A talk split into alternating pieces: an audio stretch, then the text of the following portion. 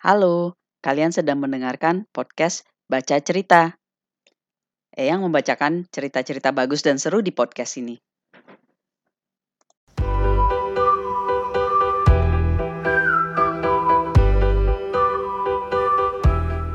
Serikat Sabta Siaga, bukunya Enid Blyton.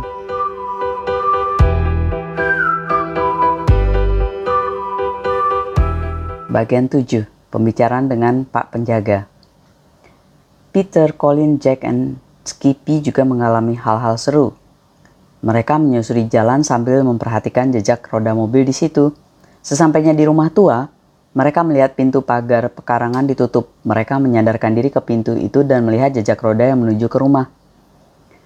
Itu jejak kakiku kemarin, kata Peter sambil menunjuk. Dan itu kelihatan jejak kaki-kaki Skippy. Tapi perhatikanlah jejak kita terlihat samar karena ada jejak lain di atasnya.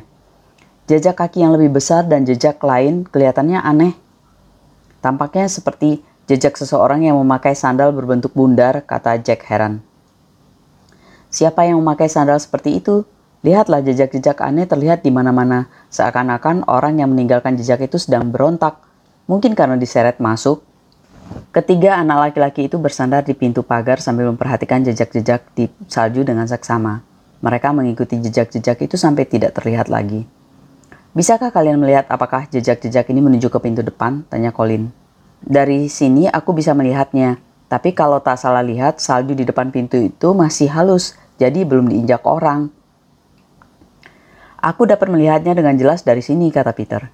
Ayo kita masuk. Lagi pula kita masih harus menanyakan kepada Pak Penjaga apakah dia mendengar sesuatu tadi malam. Jadi kita memang harus masuk. Apa yang akan kita katakan nanti jika dia menanyakan kenapa kita ingin tahu, tanya Colin. Maksudku, jika dia terlibat dalam rahasia ini, dia pasti akan marah jika mengira kita mengetahuinya. Ya, mungkin dia akan marah, kata Peter. Kita harus pintar bertanya. Lebih baik kita pikirkan dulu masak-masak. Mereka berpikir, Ya, aku tahu cara lain. Bagaimana kalau kita memancingnya saja? Kita tanyakan padanya, apakah dia tidak takut kalau ada pencuri? Kata Peter pada akhirnya, kita coba saja barangkali dia mau bicara. Baiklah, kata Colin, tapi rasanya cara begitu kurang meyakinkan. Lebih baik kita masuk saja. Skippy lari mendahului lalu menghilang di pojok rumah. Ketiga anak laki-laki mengikuti jejak dengan hati-hati. Mereka melihat jejak sandal bundar tampak di mana-mana. Seakan-akan membuat jejak itu memberontak dan meloncat ke sana kemari. Jejaknya tidak menuju ke pintu depan, kata Colin. Sudah kukira sejak tadi jejak-jejak ini mengitari rumah lewat samping. Lihatlah arahnya melewati pintu samping tempat si penjaga keluar kemarin. Jejak itu melewati jalan ini dan menuju pintu dapur. Eh, aneh sekali, ujar Peter heran. Kenapa ada orang yang berjalan melompat-lompat ke pintu dapur, padahal ada pintu depan dan pintu samping? Ya, di sini ada tiga bentuk jejak. Dua jejak sepatu biasa dan satu yang seperti memakai sandal bundar. Aku tidak mengerti. Mereka mencoba untuk membuka pintu dapur tapi tidak berhasil karena terkunci. Mereka mengintip lewat jendela. Di dapur tak kelihatan ada orang. Yang ada cuma kompor gas, bak pencuci piring yang penuh dengan perabotan kotor, serta sebuah ember di dekatnya. Rupanya Pak Penjaga hanya memakai dapur dan kamar depan, kata Jack. Tiba-tiba Peter berseru, Awas, itu dia datang. Pak penjaga berjalan terseok-seok masuk ke dalam dapur. Dia melihat ketiga anak laki-laki yang sedang mengintip. Dengan marah jendela dibukanya. Jika kalian mencari anjing, dia ada di pekarangan depan, teriaknya. Sekarang pergi dari sini. Aku tidak senang ada anak-anak yang bermain di sini. Nanti tahu-tahu kalian sudah memecahkan jendela. Tidak, kami bukan hendak bermain-main di sini. Cek teriak agar kata-katanya terdengar oleh Pak tua yang tuli itu. Kami hanya hendak mengambil anjing kami lalu pergi kembali. Maaf, karena dia berani-berani masuk kemari. Bapak tidak kesepian sendirian di sini, teriak Colin. Tidak takut pencuri? Tidak, aku tidak takut, seru Pak penjaga itu agak meremehkan. Aku punya senjata, tongkat besarku ini. Lagi pula, di sini tak ada barang berharga untuk dicuri. Tapi kenyataannya ada orang yang berjalan menuju pintu belakang, jerit Peter. Ia melihat kesempatan untuk membicarakan persoalan jejak rahasia dengan penjaga tua itu sambil menyelidiki kalau-kalau ia mengetahui sesuatu. Peter menunjukkan jari ke arah jejak yang menuju ke pintu belakang. Pak penjaga menjulurkan badan keluar jendela memperhatikan jari telunjuk Peter. Itu kan jejak kalian sendiri menginjak-injak pekarangan orang tanpa izin bentaknya. Bukan, itu bukan jejak kami. Aku berani taruhan, pasti ada pencuri atau orang lain datang kemari semalam, seru Peter. Ketiga anak laki-laki itu memperhatikan wajah Pak penjaga. Mereka ingin melihat apakah air mukanya berubah. Eh, teriaknya, kalian rupanya ingin menakut-nakuti aku ya? Tidak, aku bukan menakut-nakuti, balas Peter dengan suara nyaring. Apakah Bapak mendengar sesuatu tadi malam? Jika ada pencuri mencoba masuk, apakah Bapak mendengarnya? Aku ini tuli, seru Pak penjaga. Aku tak mendengar apa-apa. Eh, nanti dulu. Ya rasanya aku mendengar sesuatu tadi malam, tapi aku lupa. Eh, benar juga. Aneh. Ketiga anak yang berdiri di depan jendela hampir-hampir tak bernafas karena terlalu berminat. Apa yang Bapak dengar? Tanya Jack. Tapi ia lupa berteriak. Karena itu Pak penjaga tidak mempedulikannya. Orang tua itu mengerutkan dahi mukanya yang sudah keriput kelihatan semakin keriput. Rasanya aku mendengar suara memekik atau bunyi lain seperti itu, katanya perlahan. Kukira telingaku yang mendengung. Telingaku memang sering mendengung. Karena itu aku tidak bangun untuk memeriksa. Tapi tidak ada barang yang dicuri, juga tidak terjadi kerusakan sama sekali. Jadi untuk apa aku repot-repot? Kalau ada orang yang mau menjerit, biarlah dia menjerit. Apakah pekikan itu terjadi di dalam rumah? Pekik Peter. Kalau pekikan yang terjadi di luar, aku tak mungkin mendengarnya, kata Pak Tua itu. Aku ini tuli benar. Tiba-tiba Pak Penjaga mulai curiga. Ah, kalian ini cuma mau mempermainkan aku, mau menakut-nakuti orang tua. Kurang ajar. Bolehkah kami masuk dan memeriksa ke dalam? Seru Colin. Kedua temannya memandang penjaga itu dengan penuh harapan. Mereka mengharapkan orang tua itu akan mengizinkan. Tetapi tentu saja hal itu tidak terjadi. Berani benar kalian ini meminta masuk, teriak penjaga. Aku tahu anak-anak seperti kalian ini kegemarannya mengganggu orang lain, membuang-buang waktuku. Sekarang keluar semuanya. Jangan berani datang kemari dengan dongeng tentang pencuri dan sebagainya. Ayo pergi. Tepat pada saat itu Skippy datang berlari-lari. Ia melihat penjaga tua yang sedang marah di jendela. Skippy meloncat ke arahnya, maksudnya hendak memberi salam. Pak penjaga meloncat mundur ketakutan. Dikiranya Skippy hendak menggigit, Pak tua itu menjulurkan badan keluar dan mengayunkan tongkat hendak memukul. Skippy mengelak lalu menggonggong. Kuhajar nanti anjing kalian, seru Pak tua itu. Ya, dan kalian juga sekaligus berani-berani menggoda orang tua. Tunggu saja, tahu rasa kalian nanti. Penjaga pemarah itu menghilang keluar dari dapur. Dia pasti akan muncul dari pintu samping, kata Peter. Ayo kita pergi saja. Kita sudah mengetahui hal-hal yang ingin kita ketahui. Lagi pula, suaraku sudah serak karena berteriak-teriak. Bagian 8. Sekali lagi rapat. Pertemuan sore itu ramai dan menarik. Semuanya membawa laporan. Mereka tiba di gudang tua tepat pada waktunya. Kata Sandi terdengar disebutkan berturut-turut. Pekan, pekan, pekan. Ketujuh anggota masuk satu persatu dan tak lama kemudian semuanya sudah lengkap duduk di dalam gudang. Semuanya kelihatan seperti orang penting. Skippy duduk di dekat Peter dan Janet. Telinganya panjang terkulai ke bawah memberikan kesan pintar. Pam dan George kalian yang menyampaikan laporan pertama, kata Peter. Kedua anak itu menyampaikan laporan. Mereka bercerita bahwa mereka berhasil menyelidiki rumah tua yang kosong itu dan bahwa rumah itu telah diterjual beberapa waktu yang lalu kepada seorang bernama J. Holikov. Tapi pemiliknya tak pernah tinggal di sana. Kau mencatat alamatnya? Tanya Peter. Mungkin penting artinya. Oh iya, kata George. Ia mengeluarkan buku catatannya, lalu membaca alamat yang tertulis di dalamnya. Bagus, mungkin kita harus menghubunginya jika nanti ternyata ada hal-hal aneh yang terjadi di rumah kosongnya, kata Peter. Pam dan George merasa sangat bangga. Kemudian menyusul laporan dari Janet dan Barbara. Mereka bercerita bahwa jejak mobil datang dari arah kota Templeton, kemudian mobil itu berhenti di depan pintu pagar rumah tua, seperti yang dilihat Jack semalam. Selanjutnya mereka juga melaporkan bahwa jejak mobil mengarah ke lapangan parkir di pinggir sungai. Masuk ke lapangan berputar di situ kemudian keluar lagi. Dilaporkan juga bahwa dari jejak roda tampak jelas kendaraan itu bolak-balik melalui jalan yang sama. Pekerjaan kalian memuaskan, kata Peter. Janet mengeluarkan buku catatannya, wajahnya agak memerah.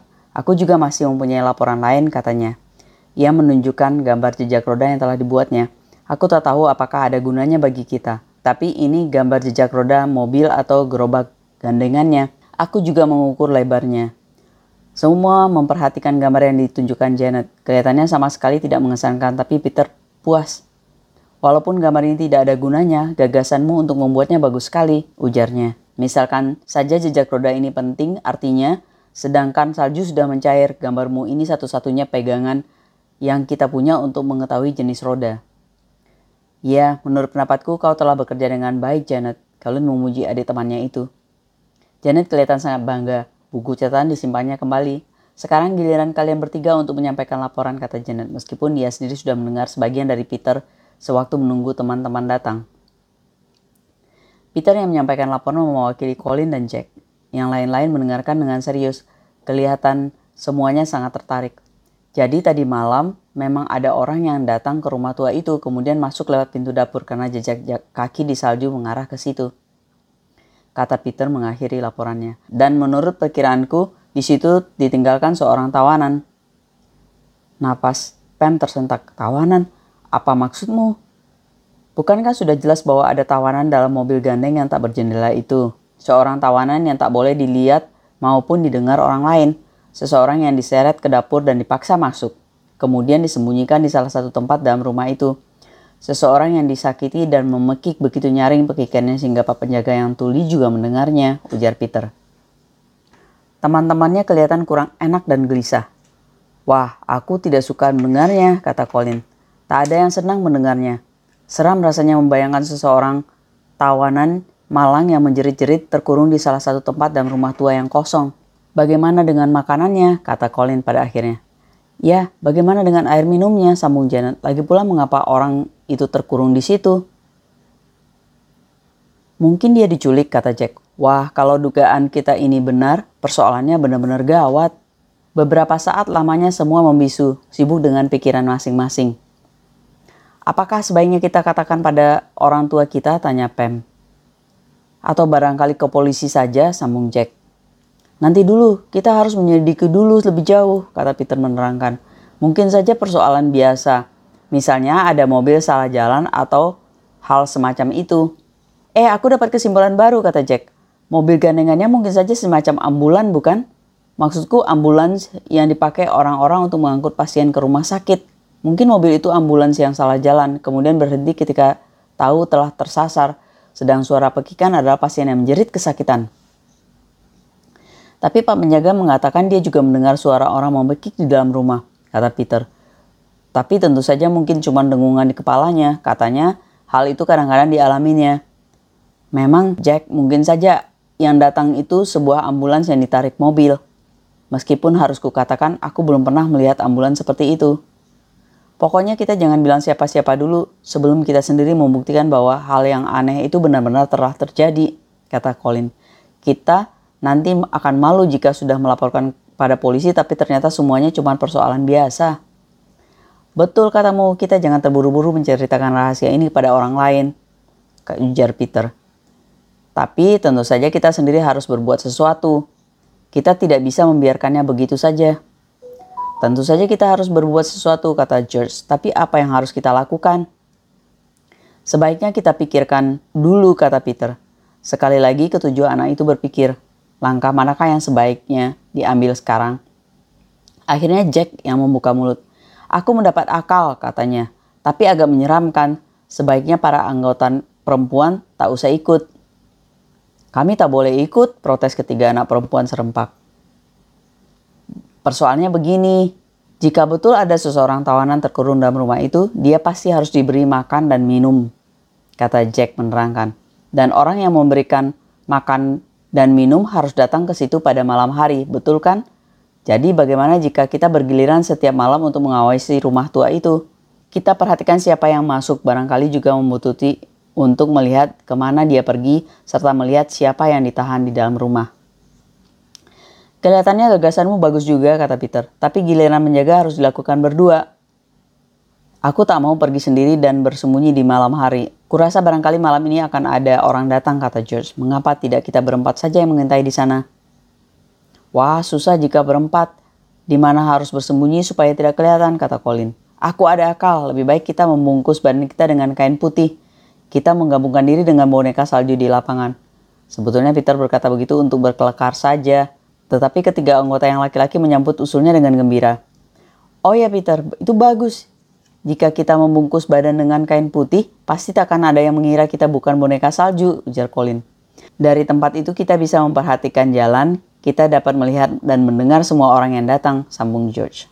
Kalau ada yang datang, dua dari kita bisa membututi masuk ke rumah. Dua orang lagi menjaga di luar dengan menyamar sebagai boneka salju. Kalau yang di dalam mengalami kesulitan, kedua teman yang di luar bisa meminta tolong. Kata Jack, aku kepingin berdiri di luar di antara boneka-boneka salju, tapi kita harus membungkus badan supaya hangat. Kami tak boleh ikut? Tanya Pam. Aku tak mau ikut, kata Barbara dengan segera. Memang kalian sebaiknya tidak ikut, kata Peter. Malam ini yang beraksi hanya para anggota laki-laki. Wah hebat, seru Jack. Matanya berkilat-kilat karena gembira. Bagaimana dengan Skippy? Apakah dia juga ikut? Rasanya lebih baik kita mengajaknya, jawab Peter. Kalau kusuruh diam, dia bisa diam. Akan kubuatkan jubah kecil putih untuknya, kata Jen. Dengan begitu, dia juga tak bisa terlihat lagi. Dia akan kelihatan seperti sebongkah salju. Ketujuh anak itu mulai bersemangat. Pukul berapa nanti kita pergi? Tanya Colin. Bukankah semalam orang-orang itu datang sekitar pukul setengah sepuluh, kata Jack. Jadi malam ini kita beraksi pada saat yang sama. Kalian berkumpul di sini sekitar pukul 9 malam nanti. Wah, bukan main, rahasia ini mulai asik. Bagian 9, aksi malam hari. Sepanjang sore, Janet sibuk membuat jubah putih untuk Skippy. Peter mengambil sehelai spray putih dan menemukan mantel tua berwarna putih Spray putih itu sangat lebar. Peter berpendapat sebaiknya spray itu dipotong menjadi empat bagian untuk dipakai ketiga temannya dan dirinya sendiri. Janet membantunya memotong spray lalu membuatkan lubang-lubang untuk leher dan tangan. Ia tertawa geli ketika Peter mencoba mengenalkan salah satunya. Kau kelihatan aneh katanya. Tapi bagaimana dengan kepalamu? Bagaimana hendak kau sembunyikan rambutmu yang coklat tua itu malam ini terang bulan? Kau harus membuatkan topi putih atau barang sejenis itu untuk kami berempat, kata Peter. Sedangkan wajah kami akan dicat putih. Di gudang ada kapur sedikit, kata Janet. Ia cekikikan lagi. Ya ampun, kau pasti akan terlihat aneh. Bolehkan aku datang ke gudang pukul 9 nanti? Aku ingin melihat penampilan kalian sebelum berangkat. Baiklah, jika kau bisa menyelinap keluar tanpa dilihat siapa-siapa, kata Peter. Kalau tidak salah, Mom akan keluar malam ini, jadi mestinya bisa. Tapi kalau Mom tidak jadi keluar, jangan pergi. Karena jika kau membuat ribut, nanti semuanya gagal. Ternyata ibu mereka malam itu pergi. Janet bersyukur sekarang ia bisa menyelinap ke gudang dengan mudah. Peter mengatakan padanya agar jangan lupa membungkus badan dengan pakaian hangat. Dan kalau sampai tertidur, jangan bangun lagi. Aku pasti tak akan tertidur, kata Janet kesal. Kau tahu hal itu tak akan terjadi. Kau sendiri kan seharusnya berjaga-jaga, jangan sampai tertidur. Jangan mengejek, tukas Peter. Mana mungkin ketua serikat sampai tertidur dalam menghadapi rencana sepenting ini. Janet kali ini Sabta Siaga benar-benar menghadapi petualangan hebat. Pukul setengah sembilan malam baru lampu dalam kamar kedua anak itu dipadamkan. Dari luar, kedua kamar terlihat gelap, tapi di dalam dinyalakan lampu senter. Janet sibuk sekali memasangkan jubah putih ke badan Skippy. Tapi anjing itu sama sekali tidak menyukainya, jubah yang membungkus badannya digigit-gigitnya. Oh Skippy, jangan membandel. Kau tak boleh ikut kalau tidak kelihatan seperti anjing salju, kata Janet hampir putus asa. Entahlah kenapa Skippy memahami kata-katanya atau tidak, tapi pokoknya sejak saat itu Skippy membiarkan Janet memasangkan jubah. Setelah selesai terpasang, anjing itu kelihatan aneh dan sangat sedih. Ayo, jika kau masih ingin ikut, sudah hampir pukul 9 sekarang, terdengar suara berbisik. Ternyata Peter sudah menunggu di luar. Mereka berdua menurun tangga dengan diam-diam, diikuti oleh Skippy. Badan mereka bertiga ter bungkus hangat. Tetapi begitu mereka sampai di luar ternyata udara tidak sedingin yang diperkirakan. Salju mencair, malam ini suhu rupanya tidak turun, bisik Janet. Mudah-mudahan boneka salju kita Belum mencair, kata Peter khawatir. Ah, pasti belum, ujar Janet. Cepat aku bisa melihat salah satu dari teman-teman kita. Kata Sandi dibisikkan pelan-pelan di pintu gudang. Tak lama kemudian lima dari ketujuh sabta siaga telah hadir. Peter menyalakan lilin. Mereka berpandangan dengan perasaan gembira. Kita harus mengecat muka kita dengan kapur serta mengenakan jubah putih, kata Peter. Setelah itu, kita siap untuk pergi. Jack tertawa cekikikan. Coba lihat Skippy. Ia juga berpakaian putih. Skip, rupamu aneh. Skippy menggonggong dengan suara lesu. Ia memang merasa aneh, Skippy yang malang. Sambil tertawa-tawa, keempat anak laki-laki itu mengecat muka mereka dengan kapur. Sebelumnya mereka memakai jubah putih agar mantel mereka tidak kotor. Janet memasangkan topi-topi kecil putih yang telah dibuatnya ke kepala setiap anak. Aduh, aku tak mau ketemu kalian di jalan malam ini, ujar Janet. Kalian kelihatan menakutkan. Sudah waktunya kita pergi, kata Peter. Janet, sekarang kau tidur saja. Besok pagi akan kuceritakan pengalaman kami. Nanti aku akan masuk dengan hati-hati supaya kau tidak terbangun. Aku tak akan tidur sebelum kau pulang, kata Janet. Anak itu melihat Peter pergi bersama ketiga temannya. Mereka bergerak di jalan yang diterangi sinar bulan. Empat sosok tubuh berjubah putih dengan wajah dilaburi kapur. Mereka memang kelihatan seperti boneka salju yang sedang berbaris. Dengan hati-hati, mereka bergerak di jalan yang menuju ke rumah tua. Mata mereka bergerak kian kemari kalau-kalau ada orang yang lewat.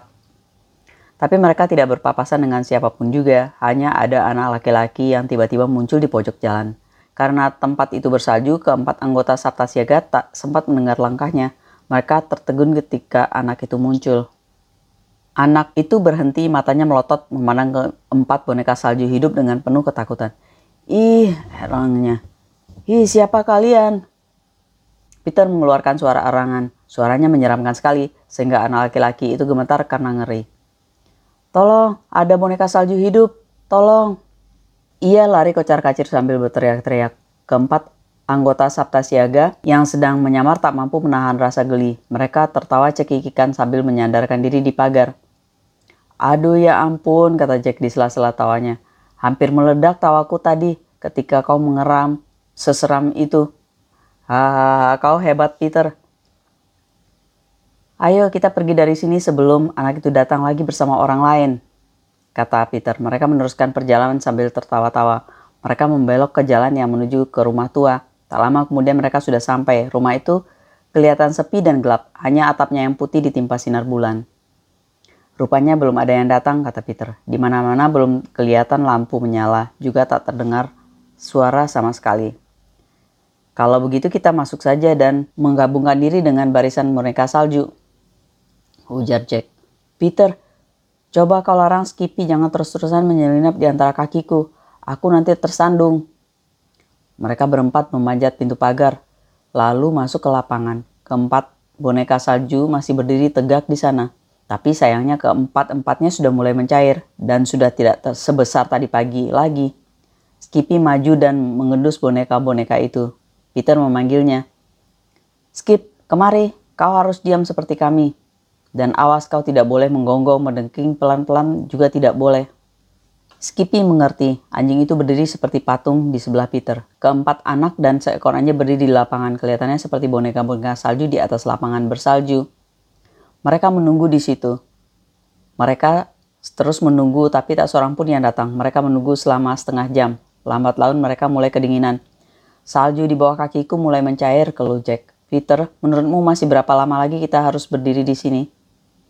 Kedua temannya juga sudah mulai bosan. Padahal tadinya mereka sudah bertekad kalau perlu akan menunggu hingga tengah malam di situ bersama keempat boneka salju. Tetapi ternyata setengah jam saja sudah terlampau lama. Tidak bisakah kita berjalan-jalan sebentar, ucur Colin. Rupanya ia sudah tidak sabar lagi. Pokoknya, asal badan kita menjadi hangat kembali, Baru saja Peter hendak menjawab usulan itu, tapi tak jadi. Tiba-tiba ia memasang telinga. Peter mendengar sesuatu. Apa itu? Colin hendak berkata, tapi dilarang oleh Peter. Dengan segera Colin menutup mulut. Mereka berempat menajamkan telinga. Terdengar sesuatu dari kejauhan. Itu suara orang menjerit, ujar Jack. Itu dia yang kudengar kemarin, tapi kali ini hanya samar-samar dan jauh sekali. Kedengarannya datang dari dalam rumah. Terbukti memang ada seseorang di situ. Tengkuk mereka merinding, mereka memasang telinga lagi dan sekali lagi terdengar suara aneh di kejauhan memecah kesunyian malam. Wah, pasti ada yang tidak beres, ujar Peter. Aku akan pergi ke rumah itu. Aku ingin tahu apakah di situ juga masih terdengar suara pekikan tadi. Sebenarnya kita harus memberitahu orang lain. Ayo kita pergi sama-sama, ujar Colin, tapi Peter bersikap tegas. Tidak, dua dari kita masuk, yang lainnya lagi tinggal di sini untuk berjaga-jaga. Itu kan sudah kita tentukan tadi. Jack, kau ikut aku. Colin dan George kalian menunggu di sini. Jaga kalau ada orang datang. Peter dan Jack menuju ke pintu gerbang lapangan. Dua sosok tubuh putih dengan wajah putih memanjat pintu gerbang, menyeberangi jalan dan berjalan menuju pintu pagar pekarangan rumah tua. Mereka membuka pintu dan menutupnya kembali sesudah mereka masuk. Kini tidak terdengar apa-apa lagi. Mereka berdua berjalan dengan hati-hati menuju rumah tua, menjaga agar bayang mereka tak terlihat. Bersiap-siap jika Pak penjaga kebetulan melihat keluar. Sampainya di pintu depan, Peter mengintip ke dalam lewat celah kotak surat. Tapi tak kelihatan apa-apa, tak ada lampu yang menyala di dalam. Lalu mereka menuju pintu samping mencoba untuk membukanya. Tentu saja itu terkunci, kemudian mencoba pintu belakang juga terkunci. Tiba-tiba mereka mendengar bunyi aneh, bunyi mengetuk-ngetuk terdengar nyaring di dalam rumah. Kedua anak itu berpegangan tangan. Ada apa di dalam rumah tua yang kosong itu? Hei, Pak penjaga lupa menutup jendela tempat bi dia bicara dengan kita tadi pagi. Bisik Jack tiba-tiba. Itu jendelanya terbuka sedikit. Eh betul, selanjutnya bagaimana? Kita masuk saja dan berusaha menemukan orang yang ditawan itu, ujar Peter penuh semangat. Dalam sekejap mata, kedua anak itu sudah berada di dalam rumah. Mereka berdiri di dapur yang gelap dengan hati berdebar keras. Peter dan Jack menejamkan telinga, tapi sekarang tak terdengar apa-apa lagi di mana tawanan itu dikurung. Kita berani atau tidak memeriksa seluruh rumah ini? Tanya Peter, masih ragu. Aku membawa senter. Tentu saja berani karena kita harus melakukannya, jawab Jack. Mereka pun berjingkat-jingkat. Mula-mula ke ruangan kecil tempat menyimpan makanan sesudah itu ke ruangan berikutnya, tapi tak ada siapa-siapa di situ. Sekarang kita masuk ke ruang kamar depan. Dari situ kita mengintip ke kamar-kamar, ujar Peter. Kamar-kamar depan terang bermandikan sinar bulan, tapi kamar-kamar sebelah belakang gelap. Kedua anak itu mendorong pintu tiap kamar lalu menyorotkan senter ke dalam. Tapi semua kamar itu kosong dan sunyi. Akhirnya mereka sampai di depan pintu yang tertutup. Dari baliknya terdengar suara sesuatu. Peter memegang lengan Jack. Ada orang di dalam pintu ini mungkin terkunci, tapi kau coba saja bersiap untuk lari jika kita dikejar.